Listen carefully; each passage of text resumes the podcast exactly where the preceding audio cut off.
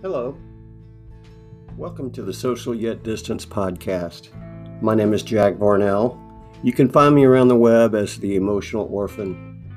I'm the co founder and the co host of the Social Yet Distanced podcast, and I want to take a minute to thank you for coming by.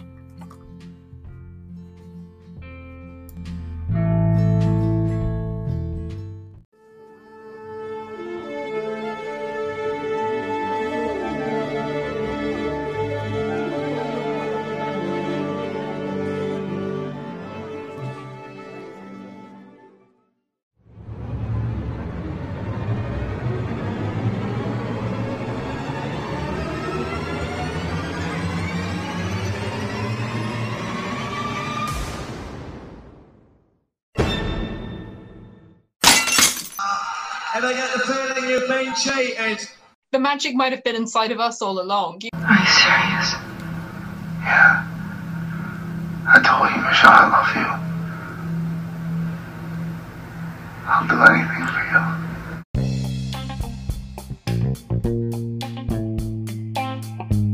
The magic might have been inside of us all along. You- Welcome to the Social Yet Distanced. My name is Jack, and we are glad you're here. I appreciate it. I did a, an announcement earlier, and I'm here with Dan Denton. How's it going, Dan? Hey, Jack, it's going pretty well, man. Thanks for having me on.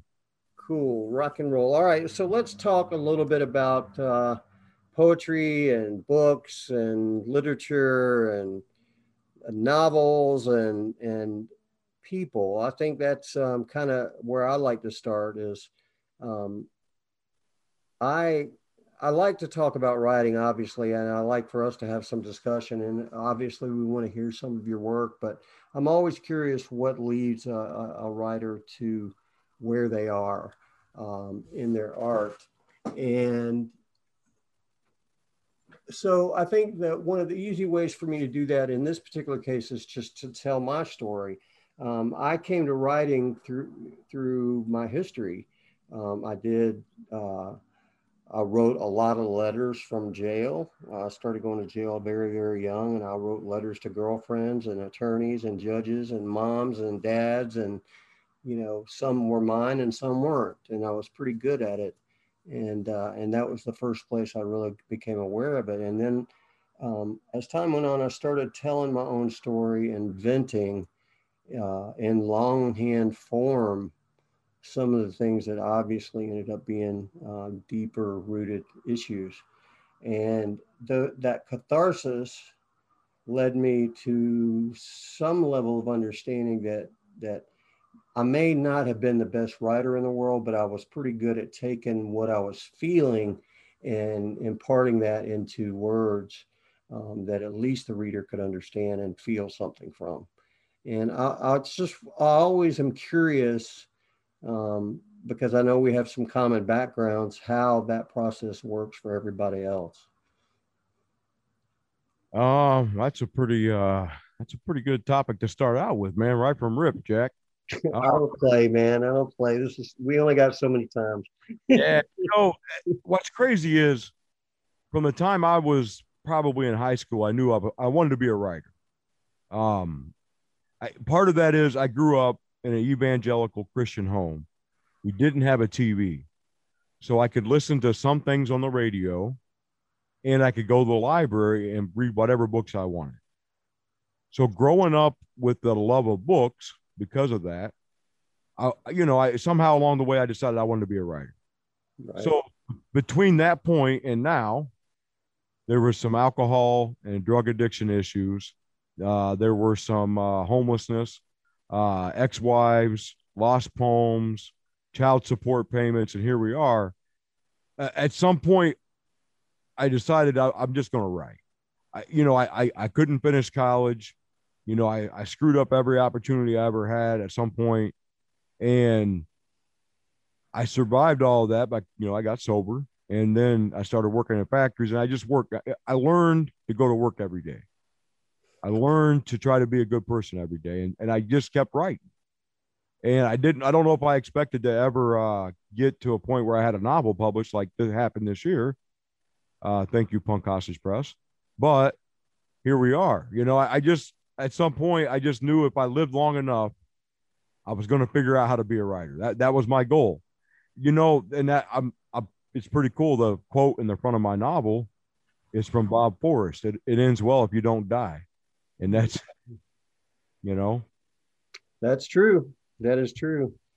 Um, I don't know how it started, Jack. To answer your question briefly, I don't know how it know, started. here's the thing that what strikes me is, you know, you, you said I felt from a very young age that you wanted to be a writer.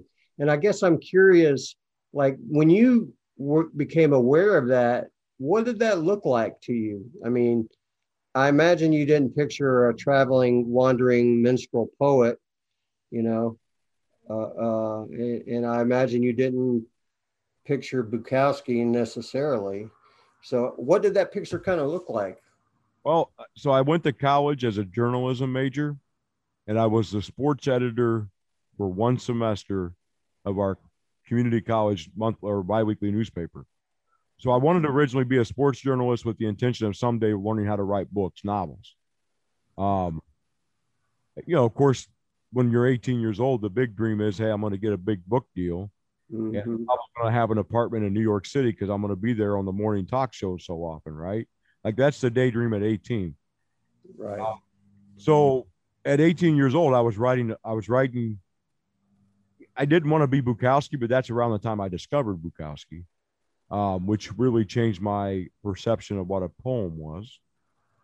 And I realized that at 18 years old, I'm already an alcoholic, and of course, there's some realization there that hey, the things that I'm living right now, this is material for being a writer if I can figure it out. Which is so that's what I've been trying to do my whole life, really is I know I've got this material because I survived an incredible life. I just got to learn how to write it. Right. So, so it's all life inspired.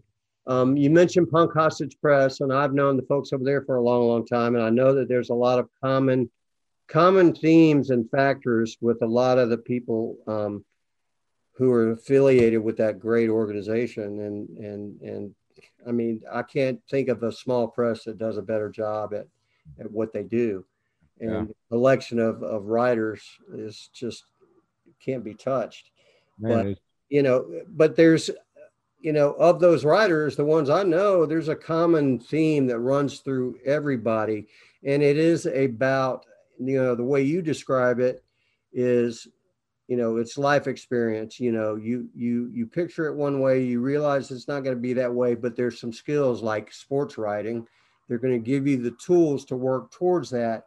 And there's a goal and that's all that counts. I mean is that there is a goal. You want to okay you want the big book deal big deal. You know who didn't want a big deal when they first discovered they could write? So you know that's the process and it's that common theme and and I, I guess how did you land in the in the lap of people who tended to have that common thread? You know how did that stroke of luck slash accident happen? Because i know you had some success with other books as well before you know, I I get embarrassed when I talk about this, uh, Jack, because I do everything backwards, man. I, I don't know. I, I got I got a theory. If I'm a good enough writer, it'll it'll happen somehow. And I know that sounds crazy, but I, I really I, I I do send poems out. I do send submissions out. I do try to get published, but not very often. Um, I got my first chapbook deal from EMP Press because a guy that's now like one of my road partners and traveling poet minstrel friends, Esno, he, the first time he heard me read, he said, Hey, that poem you read, Bury My Heart in the Gutter. He said, I want that one and nine other poems. We're going to do a staple chap. Mhm. That was my first book deal, man. And it's like, how cool is that? A guy heard me read and he's like, I want to publish you. Like, that's what that that's like a, a poet's dream, you know? And same thing with with Punk Hostage Press and Iris Berry. Michelle McDannold and I have been friends for a long time. She's always been very good to me, my champion.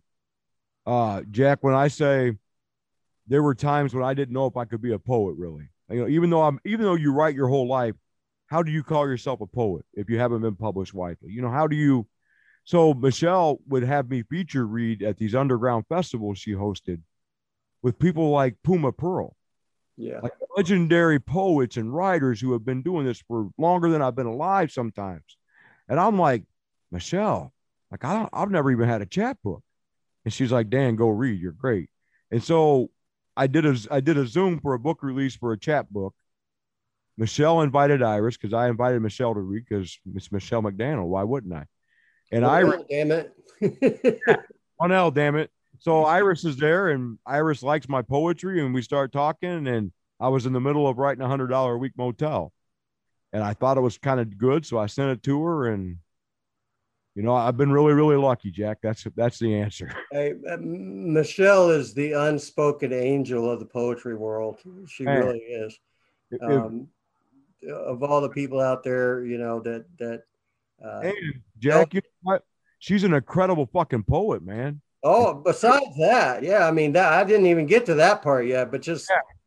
you know, just to to the idea of poetry, and it's like, you know, you you described um, poetry as kind of one thing, and the way I see it, like I don't. I, I don't know that I necessarily buy into this whole romantic theory of like um, you're a poet if, or that you have to live some particular lifestyle or or have some particular outlook or be a rebel or be an outlaw or be closed off or have a disability or you know it's just i'm telling a story and if it happens to be whatever you want to call it then call it whatever you want you know? I mean i don't really care and i don't care what the label is you call me. I just like the fact that you like whatever it is i wrote you know?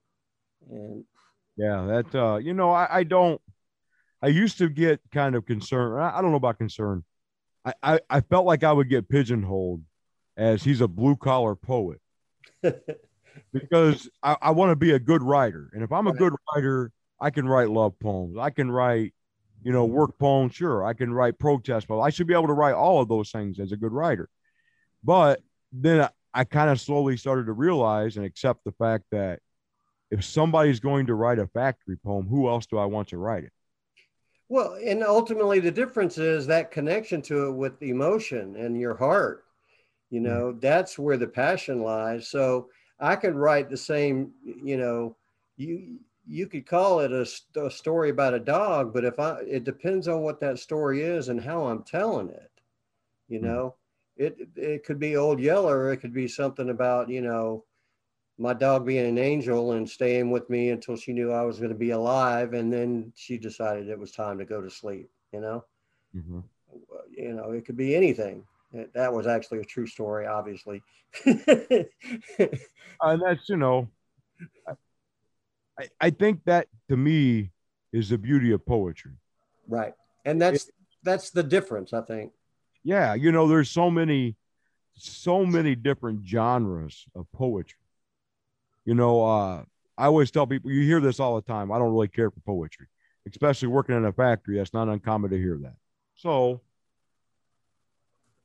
uh, excuse me. So you hear that, and I always tell people, well, I don't necessarily care for pop country you hear on the radio today. Right. I'll definitely get down with some Johnny Cash and Merle Haggard and Waylon Jennings. hmm So there's there's pop country poetry, and there's outlaw poetry, and there's classical poetry, and that's the beauty of it. Is me, you and I might see the same event and write a poem about it, and you'll know it's the same event, but it's two different occurrences. You know what I mean? It's two, and that's the beauty of life, really. But poetry, And, and I think the difference is when you hear that pop country, whether it's a poem or it's music, you hear the pop countryness of it all. When you hear Johnny Cash, you hear Johnny Cash's heart bleeding all over the page, trying to get you to feel whatever it was that led him to write that that music or hmm. those words. And I hmm. think that that's the difference. And and that it's not that that doesn't translate to a novel or a different kind of story. It's not that that's that at all. It's just what do you want to call it? You want to call it a short story? You want to call it a poem? I don't give a shit. And you know, when I look at my work, you know, I was telling you earlier, a, a lot of what I do started off as long form catharsis, just so I didn't forget, and so I was. I, and and when I mean don't didn't forget. I don't mean the events. I mean how I felt at that time. I wanted to remember that, and and that's kind of where it all started. And over the years, I've taken, I've learned how to take the story and condense the story around the emotion that I'm trying to impart. Maybe I'm good, maybe I'm not. I don't really give a shit. All I know is every time I do that, I grow as an individual in my relationship to the world and to that those words and that, that emotion that was tied to that. So I don't know. I talk too much. You're the the one who's being interviewed. I uh as a guy that interviews people on my own podcast, I I enjoy, you know, well, it's nice to get to know you more, Jack. We've talked a lot by uh, you know, instant message and email, but you know, I uh let me ask you a question, Jack. Let me put on my interviewer hat for a minute. This is something I've been thinking about. Do you do you write fiction? Um, I have been accused of my memory um, writing fiction. uh, no, technically I don't. I mean, I, the only, and that is if I was, if someone was to ask me where my weakness was, is everything I write is generally about me. There's not a whole lot of metaphor. There's not a whole lot of what's going on around me necessarily. It's pretty much hardcore details that have been polished and prettied and flowers added or a dagger, depending on what's appropriate, you know? Yeah. Well, I was I've been thinking about this that a lot of my favorite writers, when I think of books and fiction and, and novels, I've discovered over the years started out as poets. Mm-hmm. And the most recent example, uh, I'm a big fan of, of James Baldwin. Mm-hmm. Me too. Novels. I didn't. I have never read a lot of his poetry. I knew he wrote poetry, but because somehow by magical occurrence, I got to be pen pals with one of my living heroes, S.A. Griffin. Mine too. Still kind of blows my mind. And I know it sounds like I'm name dropping, but how cool is life, man? That the guy that helped co-edit my favorite book, the Outlaw Bible of American Poetry, is that whatever.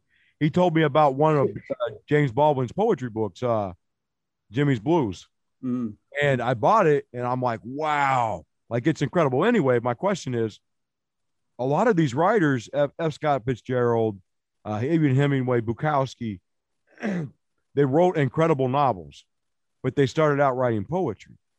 Kerouac. Yeah, Kerouac. Yeah, I started out writing poetry. I just finished my first novel. It got published this year. And some people have told me, Dan, that's like poetry in novel form. So I'm starting to wonder if maybe maybe that's not a good challenge for writers to start writing poetry and see where it goes, you know? You know, here's the thing where I get hung up with that theory is you could probably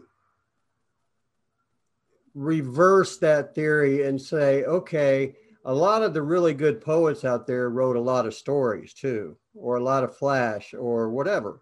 Oh, yeah. Um, so I think you could re- rotate that just as easily. There might be an imbalance in which is has more favor, but or is more popular or more true, but I think it just proves that the labels, whether we call it poetry or fiction or flash or short story or whatever, don't necessarily those things don't necessarily fit into whatever we assume those things mean. Like i can read a story and say man that was poetic as hell. Or i could read a poem and say man i understand exactly what happened there from a to z you know and it covered a whole a whole lifetime you know in in two pages you know. So i i just think that i mean if i look at my own writing it's kind of gone the opposite because I wrote long form and then condensed it down, chopped words, added new words, found a metaphor, you know, whatever. So I've been doing this long form process work, which I use also as justification or a reason why I don't submit as much as I do, why I don't try to publish books, you know, because I could, I mean, look, I got the brains, I could self publish my, my own shit anytime I want, as much of it as I want. But I would much rather have something that, that,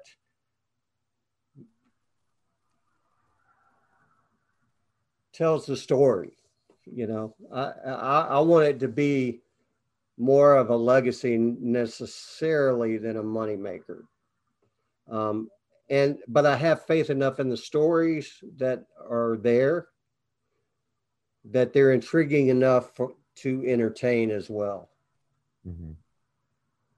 That's yeah, and that's uh excuse me. So anything could happen. And to be clear, whatever theories I have, I'm I'm just a guy that shows up to the basement and tries to put pen on paper. You know, I I, I, like I said, I'm a college dropout. I'm self-taught. Um, you can see a little bit in the video, Jack. We've got I'm surrounded by more books than my wife will let me like I'm not supposed to buy more books without permission um or without an agreement in place, but I do it anyway. but then you Yeah. get that, but you got that Dorsey subscription. So, you know, I'm blessed uh have become friends with you know Punk Hostage sends me books. Um I got to be I got to write a blurb for Razor's book. Like how much of an honor. Like come on, man. Like how- cool is life, you know? that How- book's badass too, man. you know like when iris told me about that book i'm like oh come on iris how he had just met his daughter and i'm like come on and here i am trying to figure out how do i, I that i've never written a blurb before ever in my life and they're- want me to write one for for razor all come on you know but I started like looking at all the poetry books I've collected over the years and the blurbs that are on the back of them. And I'm like, okay, this is an idea of what a blurb's supposed to be. And that's how I, you know, um, man, I'm so lucky. Shit, dude. You know, we talk about road trips and shit. We need to go. To out on Friday night with Jack Varnell. How cool is life, you know? Oh yeah, right. Listen, uh, we talk about road trips, dude. We need to go to the desert. Oh, yeah. You do. Yes. Coming. So I got this. I drove my wife crazy. And since we're going to be in the desert, we might as well go to LA too. We might know some people there as well. So last year they shut the factory down for two and a half months for the pandemic, right? And and the the head of the UAW, Rory Gamble, the president, uh, the the the most recent one, and he hasn't ever he hasn't been arrested or accused of any crimes yet. So we're Awesome. So he's a good one. we don't know. I'm not going out on that limb. You know, I don't have that much confidence. I'm just saying that uh, I don't know the man. I've never met him. Anyway, he went down to Atlanta, I believe, and helped the CDC sculpt how to open factories back up and production in America. That's that's what unions are supposed to do. So free credit to him for that. That's Uh, awesome. Yeah. So anyway, the factory shut down for two and a half months. I haven't had two and a half months off of work consecutively since the first six months I was sober. Uh, when I lived in a halfway house and I was unemployed because I got fired from a job. Um, uh, so anyway, I'm locked up at home. I could see that's another story. Oh, that's it. I guess got to learn how to ride them, man. So I'm at home and I and I I I have some mental health things, and one of them is I have some obsessive personality traits. So I started watching YouTube videos on how to convert camper vans into off-grid, like tiny homes. I'm reasonably confident with the handyman skills I've acquired over my lifetime. I could take a van and make it with the solar panels. I can do it all myself. I think I just need the money and time, Jack. So I think we can do then, then, then I tell you what, you're going to have to make two because that's on my bucket list. One when I get healthy enough and to get a little bit of ch- chump change, that's exactly what I'm doing, and then I'm going to go wherever the fuck I want. so I, I've, I've watched enough videos. I know how to take a camper van or a tiny camper and make it a sleeper for four people. Trust me, we're good. Oh, I, I believe me, I've watched those exact same videos. I know exactly, you know, I don't have the technical skill. That's my issue is I don't, I'm not, I don't work with my hands. My, I'm a brain guy, you know, and uh, that's just the way it is. My, I didn't get much, you know, uh, there's a line for a movie I'm trying to remember. Never mind. Something about parental guidance as a youth or something. But anyway. Yeah, I was going to tell you, you know, you said you're a brain guy. We all have our place in life, Jack. Yeah. Talking, but you were talking about some of the health problems you struggled with. My biggest developing health problems in my 40s, I've got arthritis in places already because of the lifestyle I've lived. Mhm. Turns out being a homeless alcoholic for any length of time is really hard on your health. yeah, it's probably probably rough on the joints. Yes, I- you know, and all these years in factories, I've got arthritis in both knees, a hip. You know, I, I'm I'm in my 40s and I'm already daydreaming about, man, I got to move somewhere where there's no more winter. You know, like Well, dude, I'll I'll make room for you if it gets that serious. So let me know. You know. Well, I, I got the American daydream that I'm someday I'm going to retire to a trailer in Florida or, or Southern California or Don't don't even bother, man. Just come come down here. I'll find you a place. We'll build those freaking trucks here and go from here to wherever we want to go. and I, I can build tiny houses too. I got this. I've been I, I bet I watched probably 800 hours of DIY videos. Like I'm still fascinated.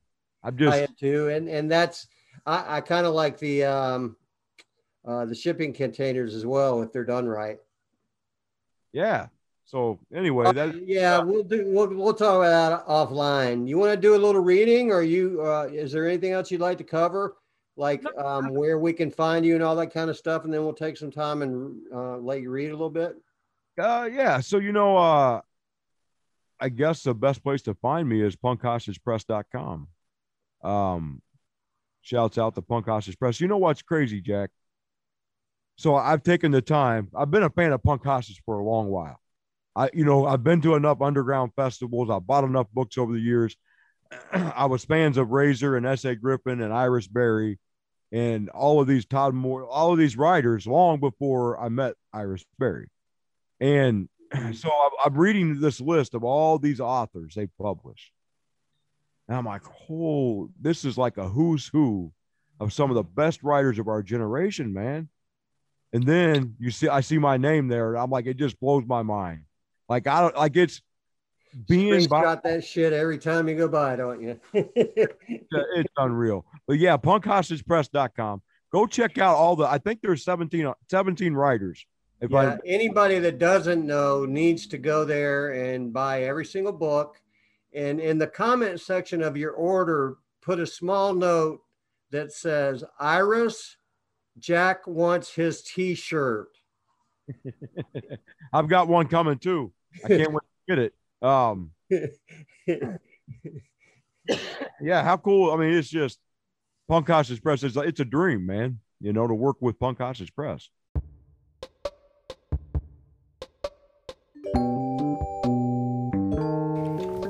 Today's public service announcement Don't be a lame flame. It's been done already. And speaking of Los Angeles traditions, the Social Yet Distanced podcast is lovingly supported by Punk Hostage Press.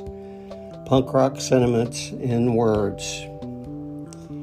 We send a happy nine year anniversary to Punk Hostage Press, its founders, editors, and all the authors.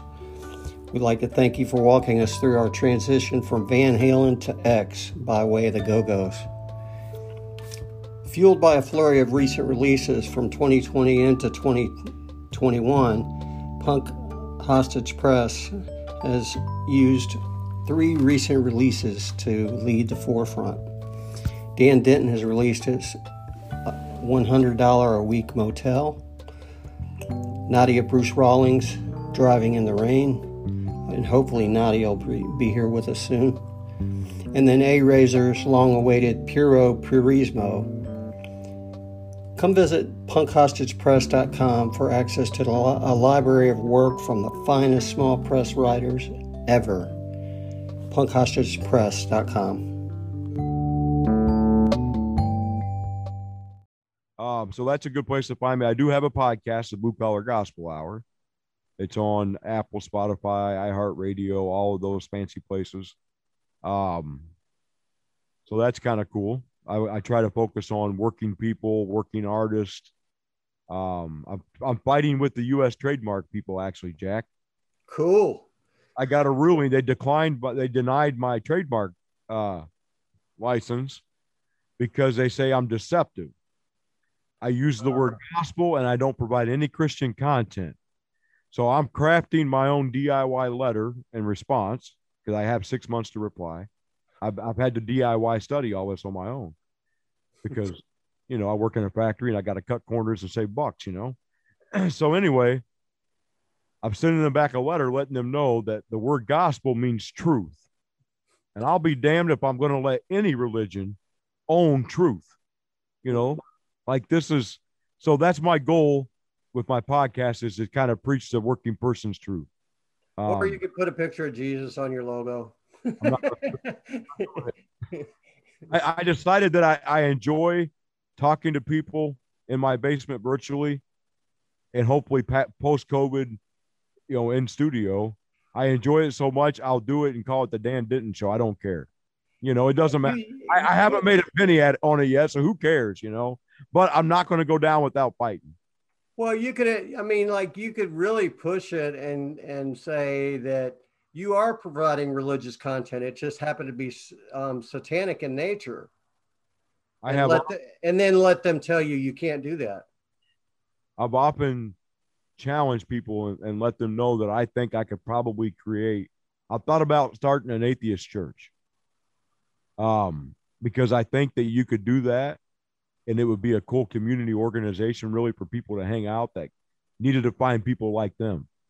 I, I think we could probably pull it off, but I don't have any interest or time really. You know, There's a, there's a church. if in- anybody wants it. there's two churches I can direct you to. One is the First Church of Cannabis, I believe it is. And then the second one is called the X Church, and it's in LA somewhere. And I think it got started by a bunch of porn stars. Hey, all right.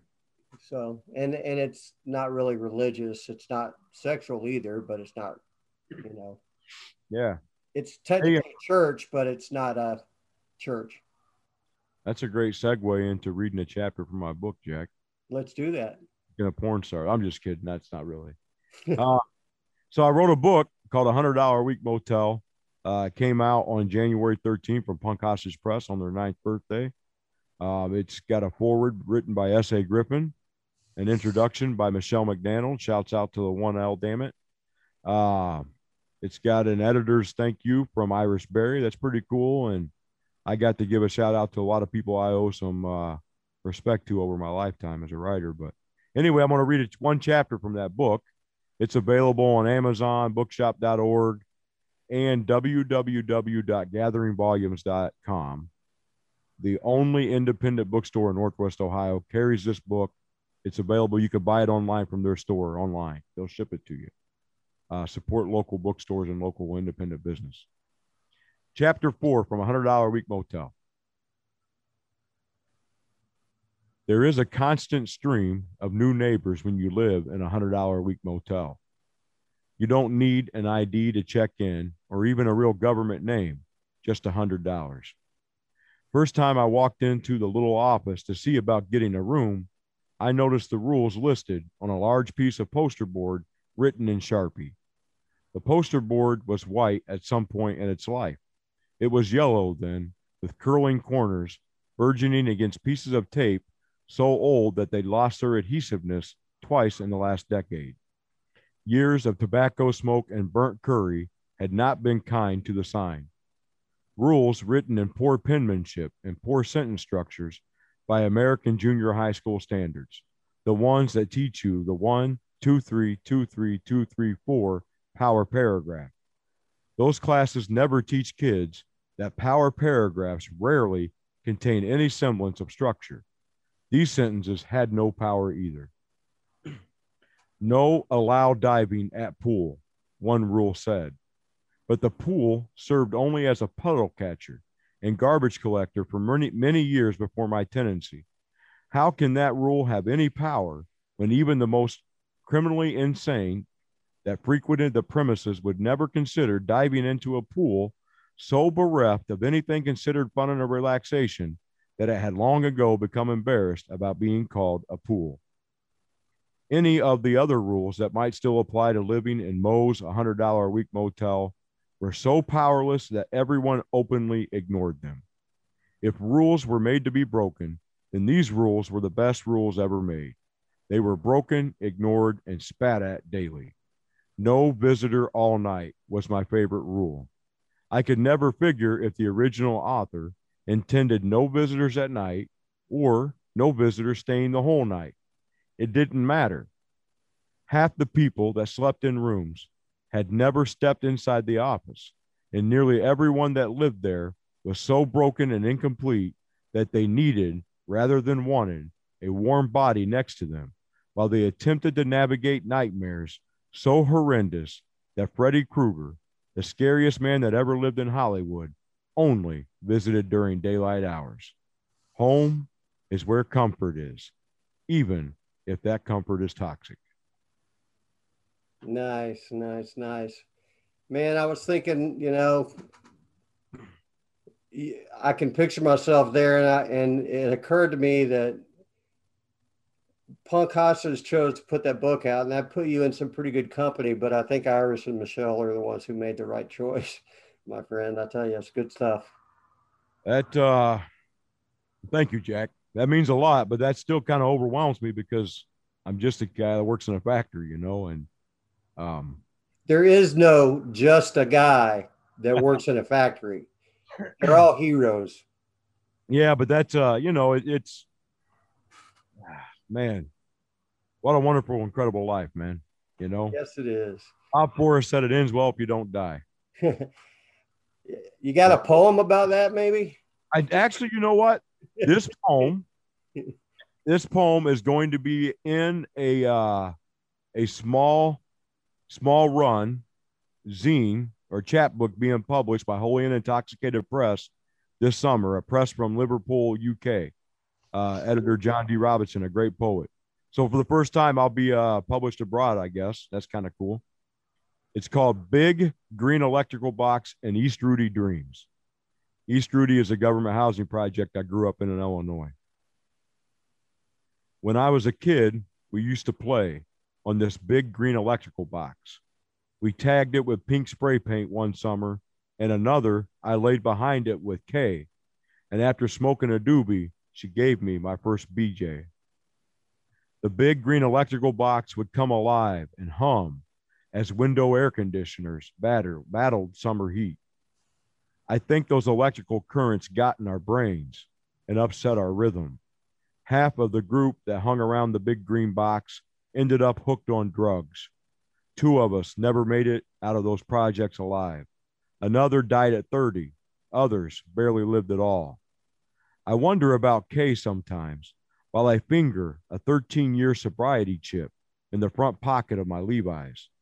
Did she ever find happy moments, or did she wind up drinking off brand cola with half finished crossword puzzles and weeks old National Enquirers sitting on coffee tables in front of an old console television blaring daytime game shows, just like her mother? Does she have kids, a husband, or a job? Or is she still chasing East Rudy dreams under ancient window air conditioners? Is she still riding a bike down to the community market that used to be a Will Walker's grocery store 30 years ago when we were kids? Is she stuck there in Illinois in the cornfields, two hours from the closest anything?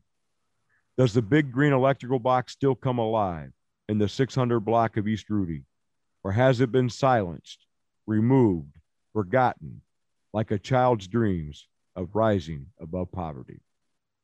Yes, sir. So yeah, there's a there's a poem about survival, brother. Yes, I'm it lucky is. ones that made it out of there somehow alive, man. we live to tell, don't we? We live to tell, and then we do it in whatever format we choose. If I could sing or paint, I'd probably try that, but I can't. Yeah, I, I can't.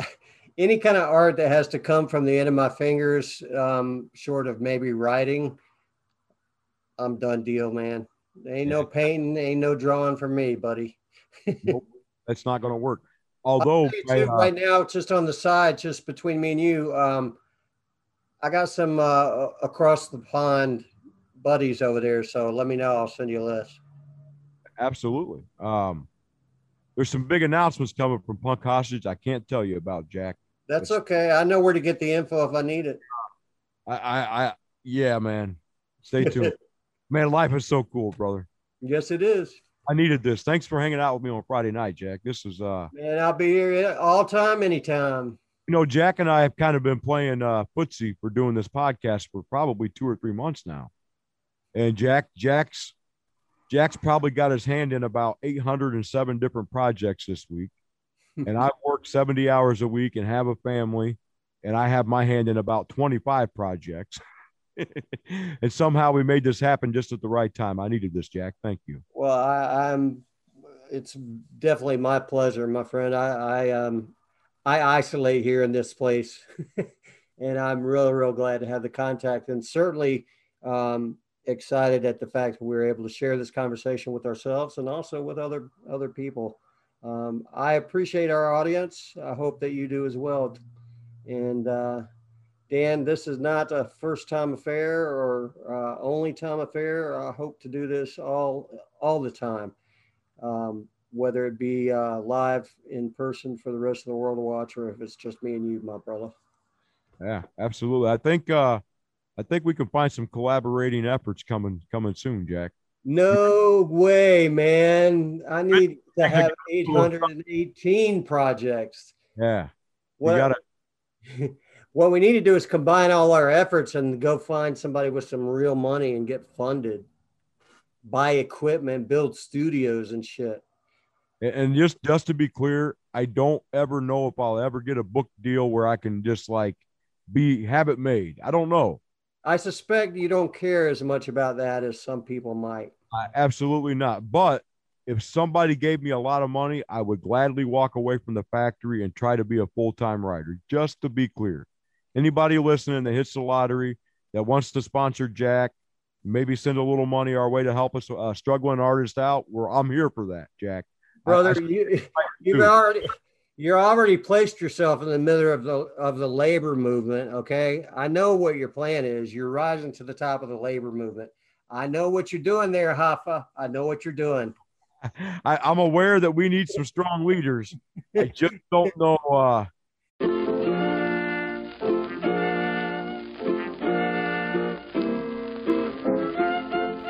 Here at the Social Yet Distanced, we sincerely hope that you enjoyed the art that we share tonight.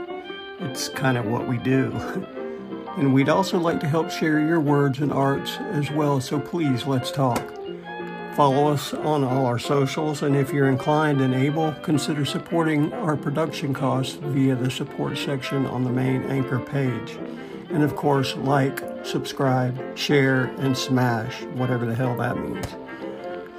And if you want to ask a question on a future episode, or if you want to leave a 60 second poem, just click on the message link on the main podcast page at anchor.fm forward slash emotional orphan and record your question or your poem in a, in a voicemail. You can also find links to our socials, merchandise, and broadsides there as well, and all of the uh, episodes of this wonderful podcast. Thanks for coming by, and we'll see you next week.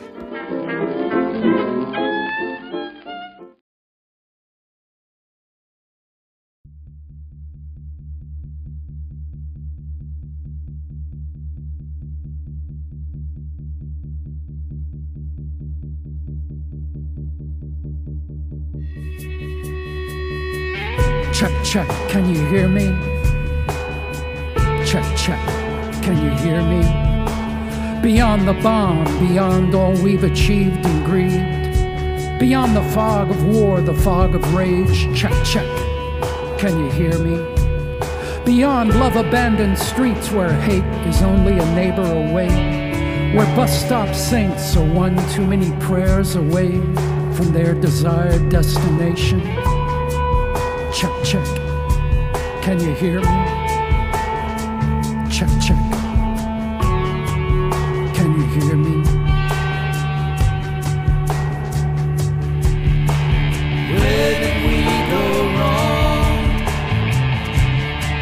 We go wrong? Where did we go wrong? Teardrops fall. And explode.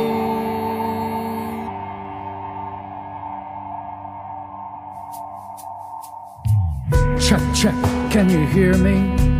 Beyond COVID and quarantines, bullets and bigotry, beyond solipsisms of singular minded politicians, hell bent on hate hearted anthems, beyond riots and revelations, beyond rabbit holes of QAnon conspiracy theories, where some would rather get lost than discuss the significance of why Black Lives Matter, matter.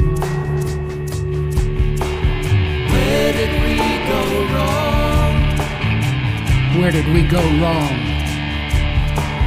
Where did we go wrong? Teardrops fall and explode.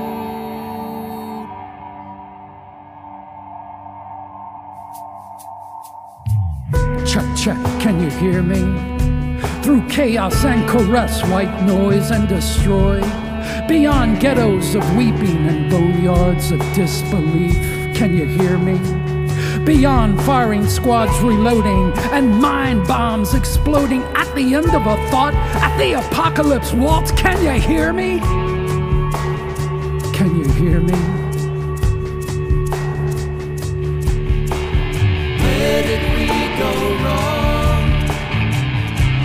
Where did we go wrong? Where did we go wrong? Teardrops fall and explode.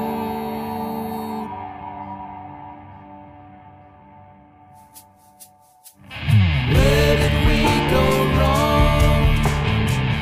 Where did we go wrong?